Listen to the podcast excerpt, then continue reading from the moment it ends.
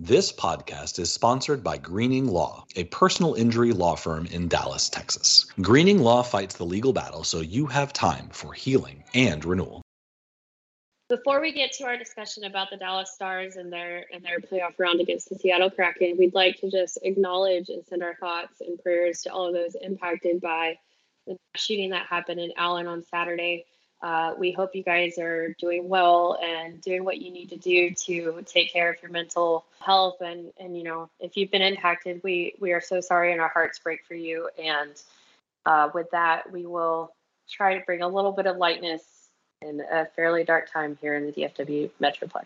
And with that, it's time to do a little bit of stargazing. Taylor, it's it's not the greatest way to open a podcast, but it's an important way to do so. And as, as mentioned, we're going to focus on on the play on the ice and, and a little bit of escapism. Uh, joining us is Mark as well, and and we have uh, we've got one heck of a series on our hands to talk about, and it's deja vu all over again. It feels like after after a better than they or sorry worse than they deserved game one we had the domination that was game two Give, let's let's just start let's center ourselves let's do a vibe check I guess, on on the series, which is of course one to one heading into Sunday's game. Um, Seattle took game one. Dallas responded, took game two. Where we'll start with you, Taylor. Where are you in the, in terms of your your vibes and headspace in, in regards to the series? Quietly confident, I guess, is the way I would describe looking at the series. It just feels like we saw this in the in the regular season. You know, we saw the two teams kind of go at it. And Dallas, I think, um, played them to overtime and beat them like 5 4 in overtime. And then two days later, just absolutely curb stomped them 5 1.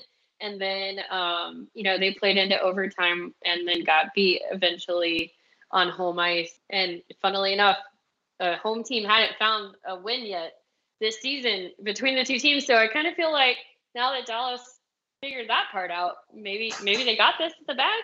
I don't know. I love it. Got this in the bag. That's a bold start to the podcast. Mark, where are you at? Well, I, I'm torn because, of course, if we stick to the script that was set for the first series, we're in for a really brutal reawakening on Sunday. Say that. So, so, but but the script the script works because it gets Dallas in six. You know, and, and really the other side of the script is that we saw probably one of the most dominant games in the NHL playoffs so far um, certainly certainly one of the most dominant ones on the uh, uh, on the western side. Uh, Dallas pretty much obliterated Seattle in Game Two, and they they had their way with it. And so it's kind of hard to argue that that could just continue on, and Kraken have some adjustments to make.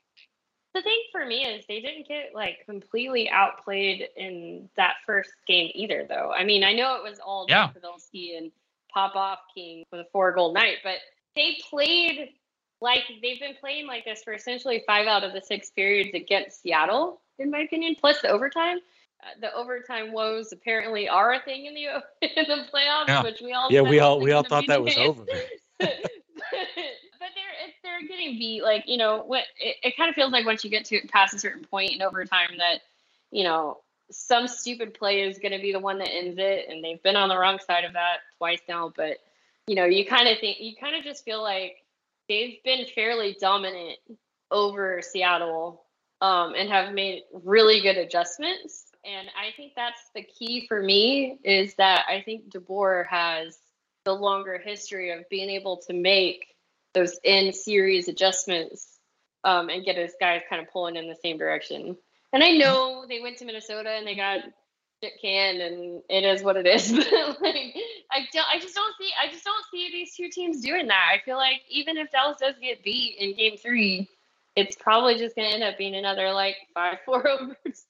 I, I'm probably halfway between you. I don't know that my sort of of neurotic, anxious fandom allows me to be quietly optimistic or confident about anything, but you know, I try and think of it through the lens of what have we seen in the past two games that is repeatable, right? And it's sort of think and, taking game one for example, like is it unre you know Joe Pavelski scoring four goals is a big deal, but but looking at it in the broader spectrum, like Dallas's elite players scoring four, and then just thinking overtime, right? Is it more likely that if we if we repeat that game exactly as it happened a hundred times, right? What is more likely to happen? The Hintz breakaway or the Hintz kind of partial breakaway turning into a goal or Yanni Gourde's turnaround, whatever it was that ended the game, right? Like which one of those two things is more likely to to shake out positively for the Stars? And you know, on the one hand, looking at the first two games, if you play them on a loop, Dallas, you know, game one was pretty close, but Dallas probably should be disappointed that they're not up 2-0 in the series at this point, and that that's a good thing because it it suggests that hey, they've you know they've been playing well and and they are the favorite and they're playing like it and they're getting good results. The only downside is you know it's the the same stupid playoff thing. Like now is the time of the year we don't have an 82 game sample size to wait for things to level out and balance. And the reality is whether they deserved it or not they lost game one. It's it's a one to one series and you know they've they've only got so much margin of error. So i think that i would be if i'm if i'm pete deboer I am happy with where I am at in the series. You know, the, the, old Jim Nill quote. I like where we're at. Um, they they have played well enough in both games. There's nothing, you know, red light warning on the dashboard that says, "Oh no, if they don't fix this, they're in a serious amount of trouble." But at the same time, I think we've also learned a, a, healthy amount of respect for Seattle's offense and Seattle's attack, and it's only you know it only takes a an inattentive you know five minute stretch of hockey to lose a game, and that's dangerous this time of year because you've only got so many losses and only so many stretches of hockey. So I think I'm I like what I saw more than I dislike it, but I I have a healthy respect for how Seattle can play and and some of the challenges they can present. Well, and let me let me kind of flip this around a little bit because I, you know, the Kraken are probably the team I follow the second most for a wide variety of reasons, and people I follow who are who are Kraken folk are saying we don't really have our legs. You know, that seven game series against Colorado took a lot out of us. Yeah, game one we came out and we hit them a little bit, but by game two we were tired and we weren't able to get on the aggressive check that we know we can do. And so with game three, we're going to have our game, our legs back, especially since we have an extra day of rest here with, with the trip to Seattle. And so they're not really thinking they need to do a whole lot different in order to come out and, and kind of lay the wood to, to the stars because they don't think the stars can handle their forecheck. And that's a, that. I think that's a great question. And we'll start with you, Mark, since you brought it up, and then we'll make Taylor answer because we're all about making everybody answer the awkward questions. Can Dallas handle the Seattle forecheck? Well, I mean, they certainly did in Game Two, and and I think it may, might boil down to what do you think about Esa Lindell and Jani Hakanpää? Because I, I, I think that we saw that uh, certainly a line or a pair with with Miro Heiskanen and certainly a pair with uh, why am I drawing drawing a blank here? Uh, Thomas Harley. Uh, they they can handle it. They can they can exit the zone. And so it may just come down to can we continue to see some kind of zone exit out of uh, out of the Lindell and Hakanpää pair. And they certainly seem to come alive, uh, even in game one, the second half of game one. I, I would never say that they got you know entirely comfortable with it, but they there were clearly adjustments from the early parts of game one into the later parts that made Dallas a little bit better able to handle what they were seeing. Taylor, is that your view as well? I also feel like this is where Dallas's veteran experience might come into play. That they've been on this kind of longer playoff run before and they kind of know what it takes. And I feel like Seattle's kind of learning that. And so when you talk about them not having their legs under them in the first two games, I just wonder if that's more like maybe we just don't know what it what it takes to go four rounds of this.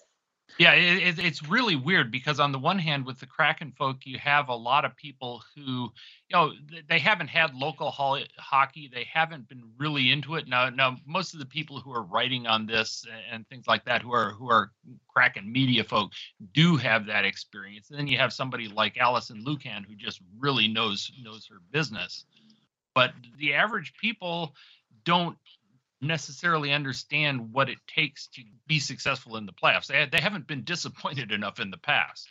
And and I also wonder in terms of legs, is this maybe where the you know cra- the Kraken's whole deal, right? The the and this isn't this isn't my line. I take no credit for it, but the thing you hear is the Kraken don't have a first line; they have four second lines, right? And the idea is that you know, they've got what 15, 15 individual goal scorers, highest in the playoffs, right? You you get it from across the lineup. Is this maybe from a depth perspective, like there is an advantage to having a high end where you can get just taking game one for example. I know Dallas didn't win, but you can get relatively little out of the bulk of the team.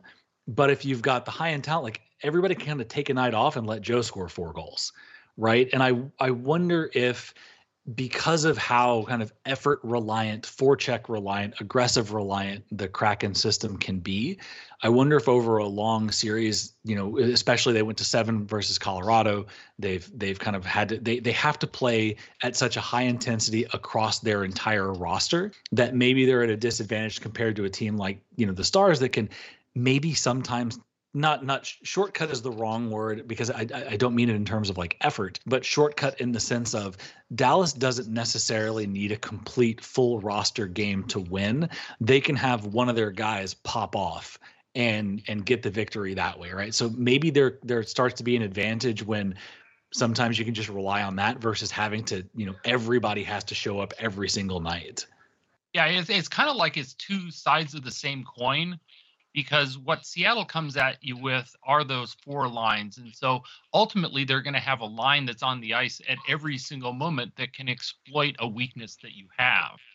But on the other hand, what the Stars have is a, a real, you know, superior top end where if you want to devote your best defensive defensive pairing to taking that out from the Stars, they're still going to have something that's pretty high end that's still coming at you.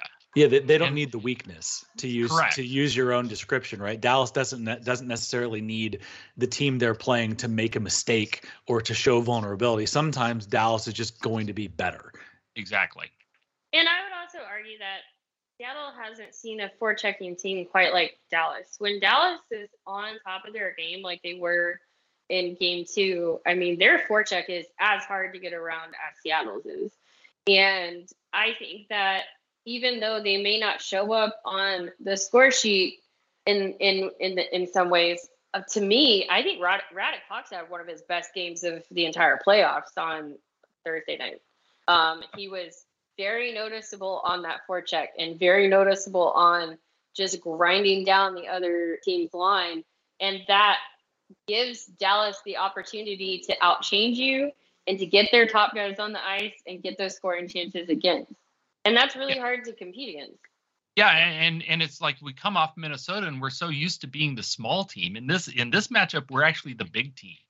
Yeah, and and that's been the sort of the whole playoff series. It was as a fan, right? I'm I'm going through the the the mental anguish of you know you had a last year against the flames right dallas had a cop out they they weren't they weren't the flames and it was almost they were playing with house money, right? The win was getting into the playoffs, and whatever happened afterwards would have been great. Whereas now, it's different, man. They, the goal is is not getting in the playoffs. The goal is making some noise, and it's it's a whole different vibe to look at the first two games and be disappointed rather than optimistic. And that's that's a strange spot to be in given the you know the, the course the last couple of years of stars fandom has taken. And i think it's a good sign for the future right? We're we're at a spot where this team is going to make us nervous when they're not just winning all the time. Yeah and the thing the thing and this is completely eye test i have absolutely no statistical basis for looking at this but it seems to me that jake oettinger gets comfortable in series as they go along and he kind of figures out where the danger points that people are going to bring at him and by the time he gets to the fifth and sixth or seventh game in a series he's completely locked in. He knows where they're dangerous and he's going to shut it down. And that, was, that's happened in calgary. It's it, it happened uh, it, it's kind of setting up the same way with minnesota and now with seattle. I'm glad you brought that up and i want to bring you into the conversation on this as well taylor because he wasn't necessarily and, and i don't think the goals were this isn't a case where they wouldn't have been goals if if you know this isn't a blame the goalie conversation but i think you're right and, and we saw it in minnesota as well he wasn't all caps jake oettinger until the latter half of that series and it you know I, that's a really interesting pattern and i think it's one that bears watching I mean, the man, the man did play like 60 games this year. It's like a lot. Yeah. um, yeah. You know, it's a lot of hockey. It's most of any of his professional career, and now he's you know trying to settle into long long playoffs. So it's not surprising to see him have a period like he had, you know, in game one. I also kind of feel like Dallas was maybe sucker punched in a tiny bit of a way because they came out of that incredibly hard hitting, bitter rivalry against Minnesota that, you know, just apparently just is dormant all the time until we hit playoffs. And then, um, you know, and I think that they were maybe themselves a little bit like, oh, hey, so we actually do uh, need to figure out how to beat you in skill. We can do that, but we just need to flip the switch a little bit. It um, is interesting because I think you're that's a very good point. If you if we're just talking about series prep, Dallas is much closer in terms of the challenge they present. Dallas is much closer to the Colorado Avalanche than the Kraken are to the Minnesota Wild in terms of how they play. Well, yeah, and you can't reproduce that in practice. I, I had this humongous diatribe written in a preview about about just physiologically how this was a disadvantage to the stars and i pulled up pulled a bunch of it out because it's like i wouldn't even wanted to read it but it, the, the, the problem is your your your mind sets yourself to it, you're looking over your shoulder and when, looking for where the hit's going to come from. And instead what you find is you have all these mosquitoes buzzing around and and and it, all of a sudden it's frenetic. And and it took the stars a little while to get used to the speed. But then you acclimate to the speed and all of a sudden that speed isn't as much of a weapon as it used to be because the, the brain catches up and, and the stars i think are going to find that as the series goes on. The stars as a whole and i think we're seeing individual stars handle it as well. And specifically i think that you know miro heiskanen seems like he seems to me tailor made for a series like this one as as as smooth as he is as fluid as he is as good of a skater as he is you know insert insert adjective here i mean he's good at everything so obviously he'll be good at this as well. But i think that that miro is a is one and the other is this playoff is very rapidly turning into the you know thomas harley handshake line and just how well he has stepped in to the to the dallas stars and gone from a you know minor league player to a serious contributor just pretty much immediately. Yeah, kind of like everybody said he would. Yeah. I don't know that I had Lindell Hakanpää being the pairing to get caved in every night on my bingo card, but there's something about those two that probably needs to be looked at a little bit if you don't want to get absolutely torched by the speediness of Seattle um, in the series because they have not looked great. Yeah, that's not a, that the way the pace that this series is seems to be, you know, being played at does not does not seem like it caters to their their strengths. Well, I I mean it, it it's going to be alternate though because what Hakanpää Lindell can bring to this is a little physicality. And if they pick up the physicality, and you you, you saw you saw what happened when Hakanpää took took uh, Beniers into the board. I mean, he just he just obliterated him. And so that's a that's a defense that uh, it it might not be what we're used to, but it's certainly something that can be useful. As long as they're not getting caved in. like they've they've given up some tough goals. Split, right? Like it needs to be split up. It needs to be Lindell with somebody else, Hakanpää with somebody else. Because my issue with that pairing is that they get stuck in their own zone and they yeah. cannot find a zone exit to save their lives. And that's where Seattle is eating them alive. And so to me, it's like, yes, they bring a great element. Separately as people, great. And I see the need for it and, and understand it, but I'm saying like maybe not together. yeah, it's it can the Stars defense, right, continues to be and I think that the schools of thought are like, can you get away with if you're getting enough out of the other groups, can you get enough out of the two of them that it doesn't matter? Yeah, well, and the other question is just who, because you know, in, unless you're you're just going to come go completely off the bingo card and decide that Lundkvist is all of a sudden an NHL player again. Yeah, okay, Joel Hanley can come in and and deflate the whole building, fine, but I don't know that that gets you zone exits either. Well, so I guess for me, like I'm not sold on Harley and Miller as a pairing, so like why not tinker with those those four?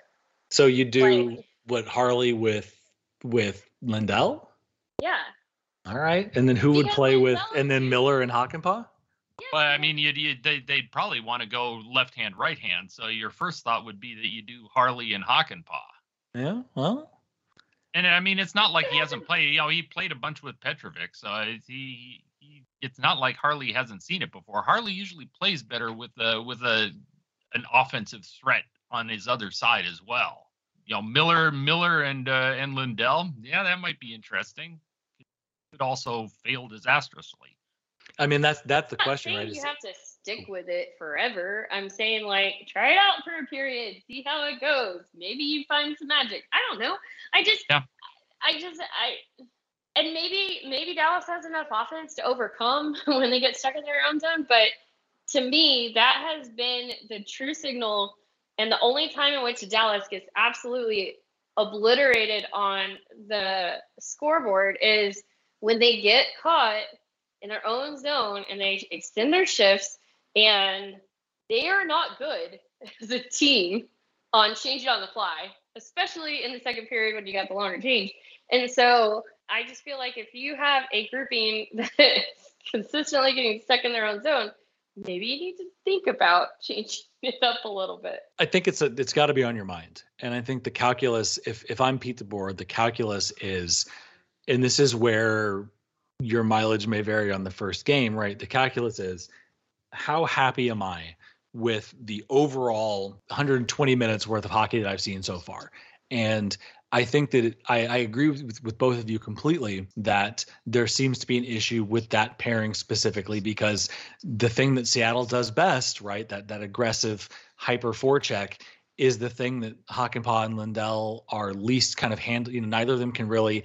Obviously, they're NHL players, so they're they're fantastic at all of this. So you know, this is in context, but neither of them are really going to to consistently stick handle through danger, and neither of them are, are necessarily you know maestros of the outlet pass. So Seattle seems to be particularly well suited to take advantage. And I guess your your calculus is: Do you feel like you're getting enough out of the other pairings and the forward core?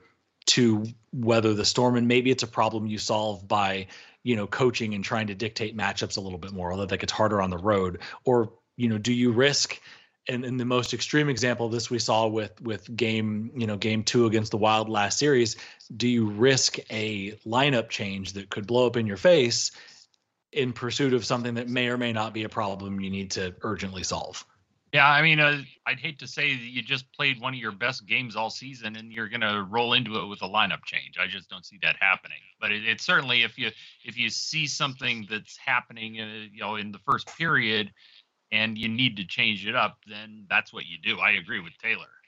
And I, I think Taylor had the right point. It doesn't we we're speaking in absolutes like they, you know, like it's a video game where you you you know set your lines in stone and lock them and nothing changes. I think it is it- depending on game situations and how things are going. Yeah, I think it's worth getting eyeballs on some different pairings if you can all manage it. I was told that Roope Hintz is a video game player. I thought this was all video games out here. That's right. It's all virtual. you know, Mark, people get hurt from car accidents, medical malpractice, and other personal injury accidents, but they never call an attorney. They leave thousands of dollars in medical bills and lost wages on the table that could otherwise be covered, and instead, just take the insurance company's word. This is silly when you could just call Robert Greening at Greening Law. Greening and his green team are fierce legal competitors for you against the insurance companies. Consultations are free, so you have nothing to lose. And there are no hourly attorney fees either. They only get paid if you recover. right? These folks definitely need to call Robert Greening and the Green Team. Sure do. So remember, if you've been hurt in an accident, been a victim of medical malpractice, or have been hurt on a business's premises, call the Green Team at Greening Law in Dallas, Texas at 972 934 8900 now. They will fight your legal battle so you have time for healing and renewal. Greening Law, Office Dallas, Texas. So speaking of speaking of lineups and just to transition, you know, one of the biggest storylines for the entire season is Dallas had the best ding dang line in the entire NHL in Pavelski, Hintz, and Robertson. And then, of course, Pavelski gets hurt in round one, and oh no, that's trouble. Then, you know, Hintz goes on a bender, Seguin steps in, nothing seems to be seems to work. All of a sudden, things kick off against the Kraken, and instead of going back to the original pairings, or sorry, the original units, we've seen Seguin remain with Hintz and Robertson, while Pavelski has slid in with Domi and with Marchment. Question for the group: Is this working? I don't think it's working for one player, and his name is Jason Robertson. Robertson's body language right now kind of reminds me of the slump that he w- went through after his like 18 game point streak came to an end, um, where nothing was going in for him, and he is missing some passes and and and not quite looking like he's got the battle in him because I think he's frustrated on his offensive output right now. And uh, to me, I think it's not a matter of is this working? I just it's a matter for me of could this be working better? Dallas needs Robertson to get back his confidence back and get his scoring touch back if they expect to go deep. And while it has activated that second line secondary scoring depth, which is good, and they need that, I guess I, I question at like what expense. Yeah, it's interesting. Mark, what, what are your thoughts on, you know, because on the one hand, right, Domi had a three assist game. Pavelski obviously had the four goal game, scored again. He's found some chemistry on the power play with Wyatt Johnston. They had a, the roommate goal from game two. It, if if we look at the offense holistically, it's doing quite well. And so I think that it's again, it's another one of those tricky situations where this is sort of it's different than the defense because it's working, right? But do you risk do you do you give Robertson more time to air quotes figure it out because you are getting scoring elsewhere, or do you preemptively make a change to maybe get your guy going again? I mean, I think some of it depends on how much it is important to be able to roll three offensive lines. I, I think the at the very top end that Pavelski Hintz Robertson line has a much higher ceiling than than if you throw Seguin in there uh, in, instead of Pavelski.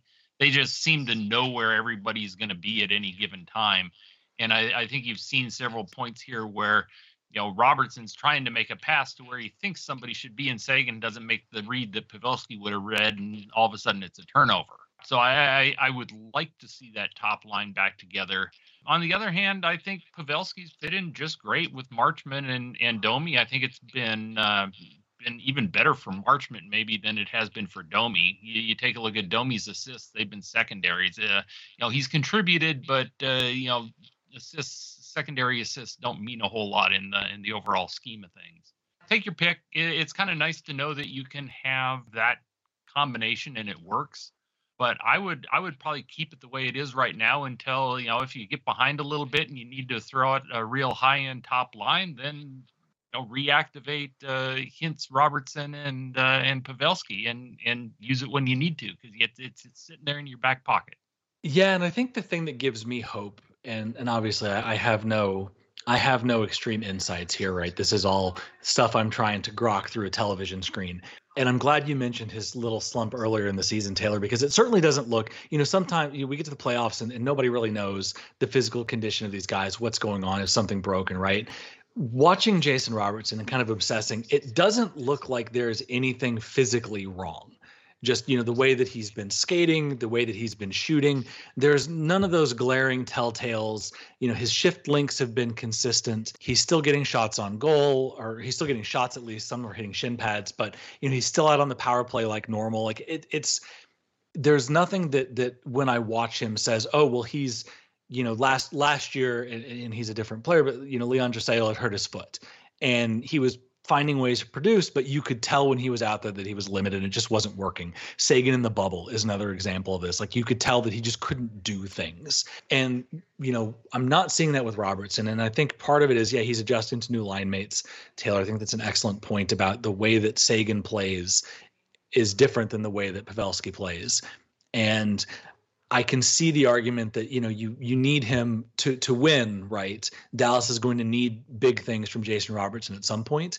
But there's another part of me that also thinks like he got himself out of that slump earlier this season too. And if you can bank some some points and some good performances, and if you can keep some other guys going, and and you know what happens if he figures that out, and you still have Pavelski being successful with Marchment and with with Domi, right? Like so, part of me is like I almost I'm more inclined to test things on the defense because you know there there's trouble there that you might need to account for. With Robertson, a part of me is almost thinking, yeah, just let it ride. See if you can figure it out. You're getting enough elsewhere. Maybe that's the answer here. So I'm I'm kind of torn. Is is my long-winded way of saying particularly nothing. let, let me just, throw something else out there. Just we're we're at a point where coaching matters.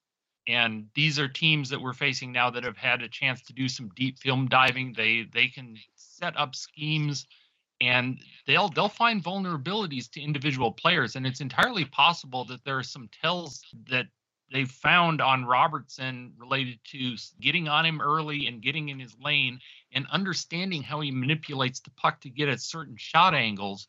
And if they, if Minnesota and and Seattle have done a deep dive and found a few things, we we may need to be doing that same thing on the Dallas side and coaching and and seeing if we mix up a little bit about what he's technically doing to get his shot off because he's hit a lot of shins. They found a way to adjust to what he's doing with his stick and finding where he's shooting the puck. And I, I saw you, the, the the Skype window, Taylor, trying to jump in. What's what's your your read here? I guess for me, it's it's kind of like I get that and I and I understand it, but I but I also think that that familiarity that he has knowing where Pavelski is going to be at all times and Pavelski knowing where he's going to be at all times, maybe now's not the time for this great experiment of depth scoring. Like, good that we found it. Awesome. Good for you guys. But like maybe maybe what maybe wait until the start of next season so that they have more time to I develop just, that chemistry. I I hear you. At the same time, it's really hard to look at the first round that Tyler Seguin had and the start to the second round that Joe Pavelski has had and think maybe the answer here is Jason Robertson is an elite player and he's going to figure it out. And maybe the answer is he, it's not like he's playing with schleps, right? He's playing with with Hintz and he's playing with Seguin. He's playing with guys that can get it done. I just I think I would give it a little bit more time, especially as as strong as the Stars played in Game Two. I think I'd give I'd give him a little bit more time because if you can at some point in his his career, right, long term, he's going to need to get to a point where he is the guy that makes the line go. And I think this is just a really good opportunity to have him do that, right? And to to yeah. But but aren't you kind of signaling that Tyler Seguin is no longer that guy? Yeah, I don't think he is. I think Tyler Seguin, and I'm I'm a huge Seguin stan. I think he's the evolution of his career, given some of the injuries he's had to carry and given the way his game has changed. I think it is a testament to him that he is still a valuable, effective offensive player. But you know that that line that's that's Hintz making it go. You know, and, and I think Seguin is at this point a, a complement, you know, the secondary piece on a unit, not the guy that you drop in to make a unit dangerous. I, am all for this experiment, and I think long term this is actually really good for Dallas. I guess my biggest thing is just maybe not in the playoffs.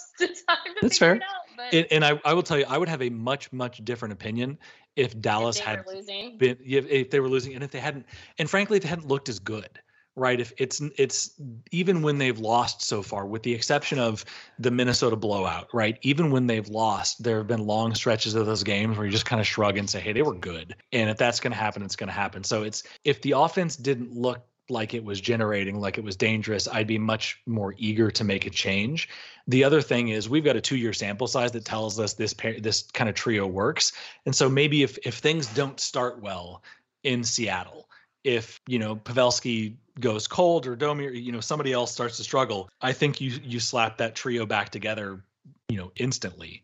But I think it's you you maybe try and see how far you can get without needing to go to that particular button because you know in the back of your head that at some point you've got that unit ready to win a game for you. Yeah, and to tell you the truth, one one of the advantages we haven't talked about is that you know going into the playoffs, the concern, at least one of the concerns I had was Marchment and Domi weren't going anywhere. Yeah, and and that line with Pavelski has been okay.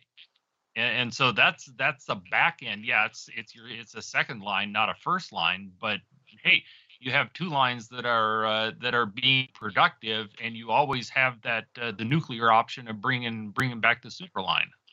Taylor, though, to your point, right? These these games all matter, and it's um you know there's there's a big you know, you can't. I, I I opened the podcast by talking about slim margin of error, and you certainly don't want to let too much bad happen before you go back to something and maybe it's been too long. You you don't want to overthink it, but I do think you've got a little bit more runway left.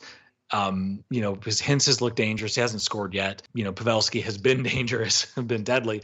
Uh, Domi, Marchment are going as well. I think maybe, you know, because again, I, if I'm being the optimistic guy, thinking about the two performances Dallas has had in this series so far, what does this team look like the first time you get that and Robertson has a big game? I disagree, and maybe this is that situation that um, Pete DeBoer actually talked about with the media on Saturday. Was at times in the series you kind of almost have to not overcoach, yeah, like not overthink things because you are you know knee deep in it and and looking at all the ways to get yourselves an advantage. But sometimes you just have to let like the guys just go out there and play. So you know maybe that's what he's doing right now is like hey it's working. Let's let it ride until it doesn't. And then you know when it's concerning then we'll do something about it. At least they're getting the contributions down the lineup between Johnston's line and Pavelski's line right now that they can give Robertson some time to like figure his situation out. Speaking of figuring it out, what are we what are we thinking? Um, are are we due for a, a Jamie Benn game here anytime soon? He's sitting at six points so far in the postseason, has a single goal, five assists, shooting at four and a half percent. So you know, it'd be it'd be nice. Wouldn't wouldn't it be wonderful to to kick off game three with a, a throwback Benn game and, and maybe put the offense on his back for a little while? I mean, I, w- I would say that he's he's actually contributed quite a bit. I mean, without without Benn there, I don't think Johnston's throwing up the numbers that he has, and I don't think Dadonov is either. So, uh, so I, would say that line has been excellent. Uh, you know, if Jamie's getting more assists than goals, that's fine. He's still contributing, and that's a that's been a very productive line.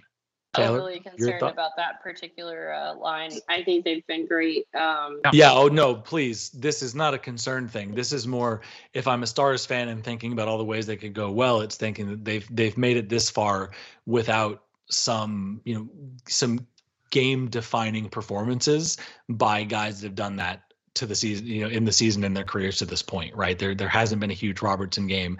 There hasn't been a huge Benn game, you know, and, and at some point you have to think they're going to get that, and won't that be fun? I feel like Robertson's probably due for that more than than I would say Jamie Benn right now, but I could be wrong. But I feel like he's just it, it just feels like it's like right there. It's like right at his fingertips to get him back on track with his even strength scoring, and I think that I just feel like it's got to be coming anytime now because I just don't see him having a regular season style slump the biggest time of the year. And also, I really don't like how some fans basically say that Jason Robertson isn't built for the playoffs when he's like shooting at an insanely low percentage right now yeah. and is due for like really positive regression. Yeah, his his expected goals numbers haven't gone down that much, so it's it's not like it's not like that he's been playing the normal and and getting bounces. He's he's gotten some bad luck. And and to your point, right? We talked all regular season. This is the playoffs. Teams have more of an opportunity to game plan. You would expect things to tail off, and they haven't. Right? It's just the scoring, and I I'm inclined to agree. And as long as there are no fires elsewhere, I think with Jason Robertson at this stage in his career, he has earned the react. If if you look at the numbers if you look at his career to this point, he has earned a shrug and a eh, the kid will figure it out. And that that answer may change if we get, you know, too much deeper and there's still some scuffling going on. But as of today, right now, my reaction to his struggles to produce is pretty much indifference because you know, it's not what shows up on the box score necessarily. It's what feeds the box score, and all of that stuff is fine and I, Mark, I'm inclined to agree with you and Taylor as well. Like he's he's going to figure it out. He'll explode.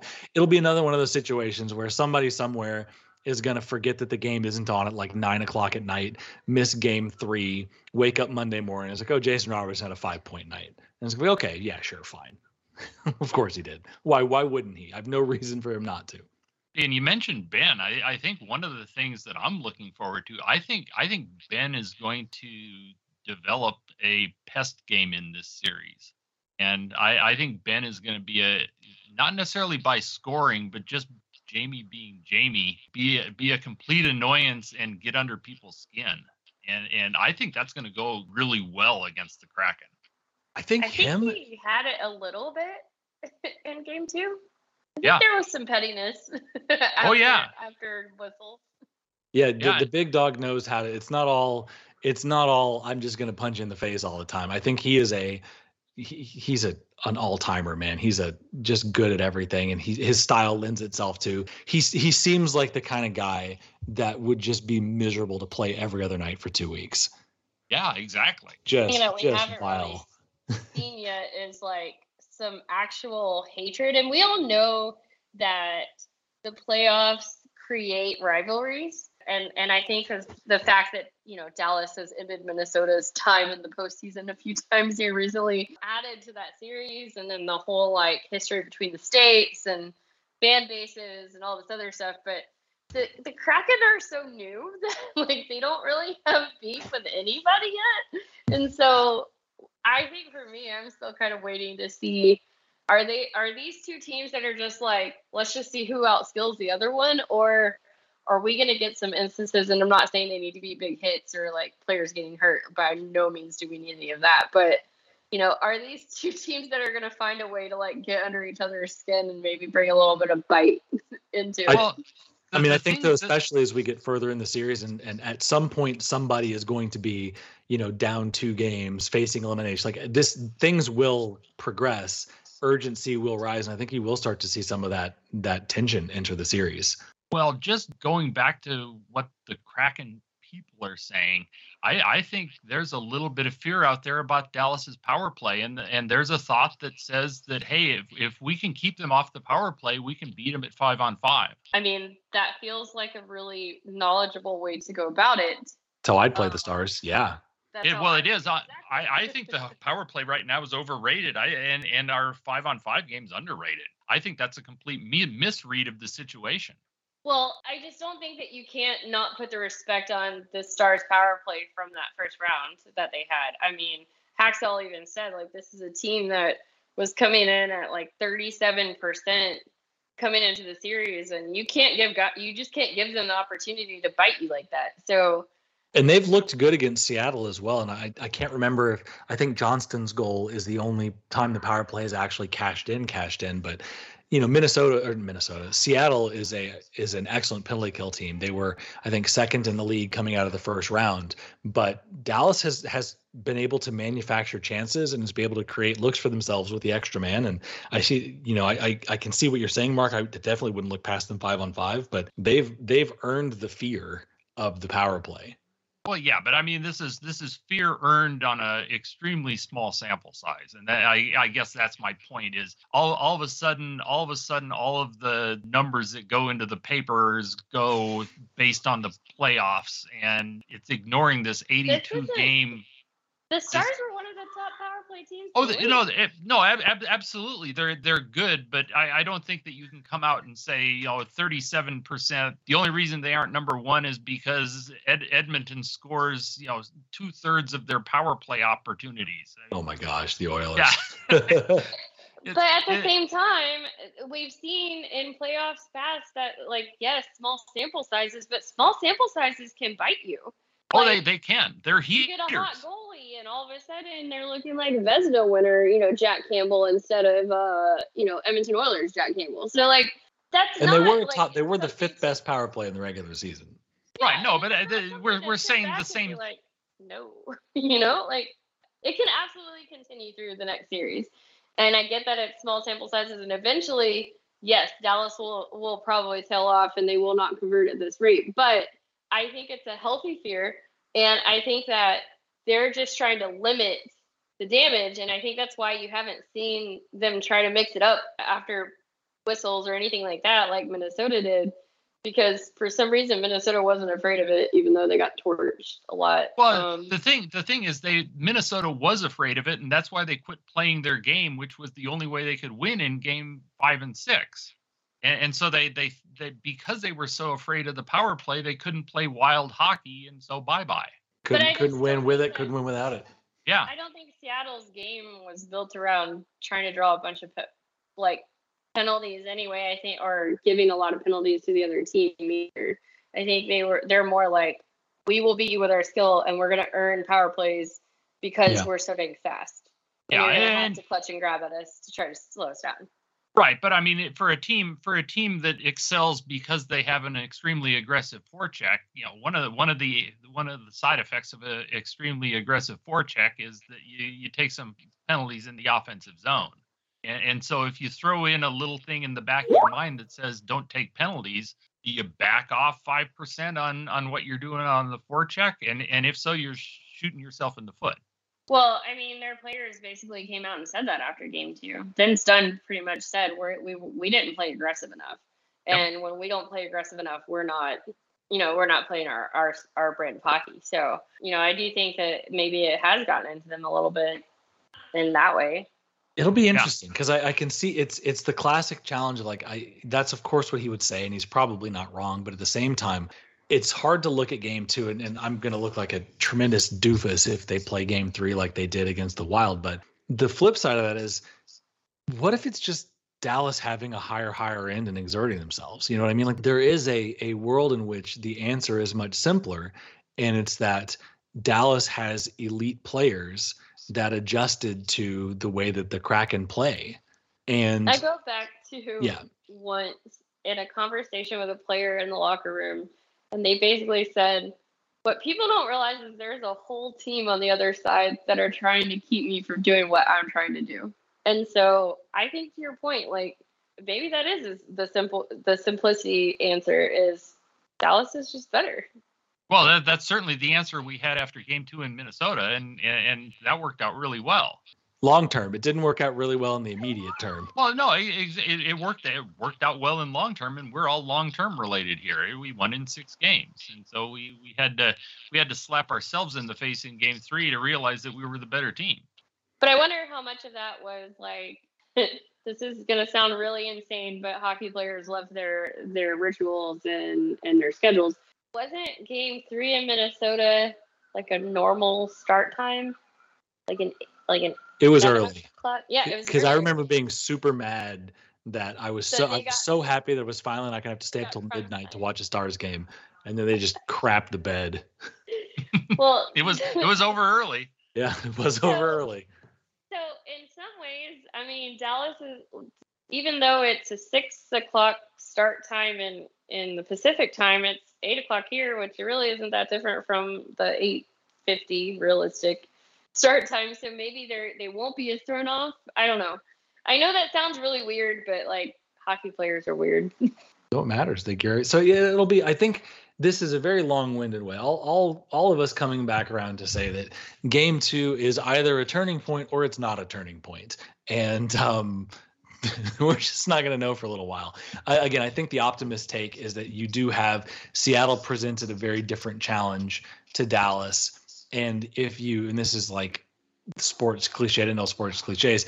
If you exclude the little period of time when Seattle scored, you know, four of the six goals they've scored this entire series, then Dallas has looked pretty good throughout.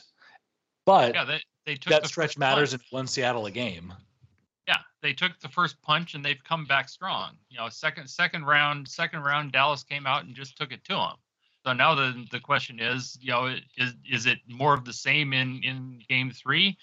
You know, the the opportunity to make adjustments is firmly in Seattle's court, and they may decide that maybe what they needed was just their legs back. And if that's the case, we'll see a strong forecheck or they may say, "Mm, uh, we found some things that we need to do different. Maybe we'll adjust the lines and uh, maybe we'll adjust the pairs and see see what we need to do. But they're going to have to make some adjustments one way or another, or else Dallas is just going to run this thing.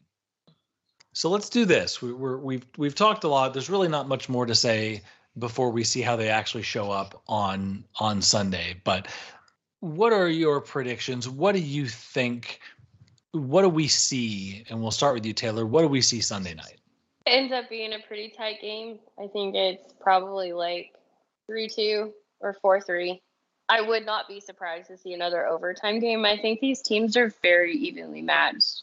So for me, I mean, I'm still anticipating Dallas, you know, taking a, a round two win and moving on, but I would not be shocked in the slightest to see this go six or seven. Mark, how about you? Well, I have nothing really original to add to that, other than I think uh, maybe we'll be watching Lindell and Hakanpää, and maybe a little bit to see if there are any things that Jason Robertson's doing different. That that's certainly what I'm going to be looking at.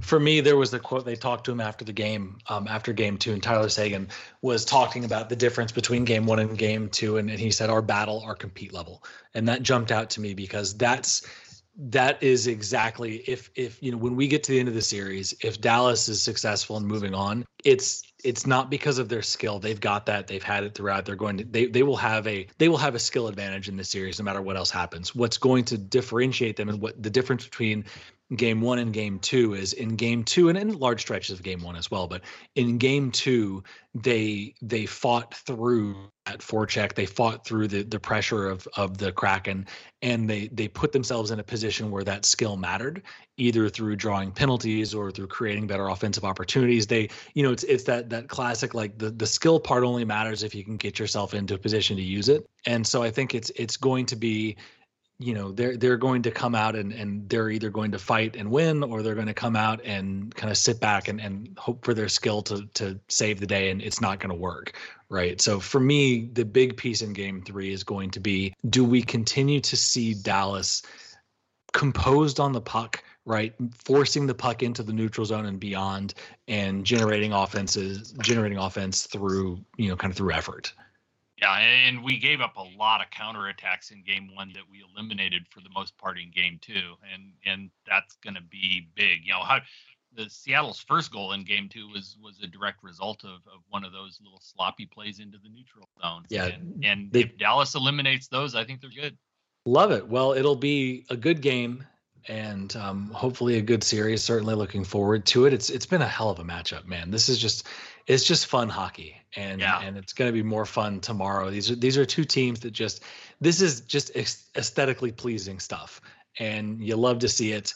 Um, I want to see more of it. Of course, I, I, want them to be successful at it, but it's it's been a it's been a good ride so far, and it, it's shaping up to be even better. Yeah, this, this was the series that everybody wanted Dallas to win the division so they could see because it was so fun and and now we got lucky and we got it in the second round instead. Well, we'll see what they do. In the meantime, please uh, thank you for listening. Please like and download, do all the things. Make sure you swing by defendingbigd.com. There's a, a bunch of really good coverage coming on as they continue to march through the playoffs. We're, we're really, you know, breaking down a lot of the things we touch on on the podcast, and it's exciting in Stars Land. Master your anxiety, embrace the chaos and let's see what uh, let's see what Game Three has in store for us. Taylor, Mark, thank you. KT, thank you for stitching everything together, and we will talk soon.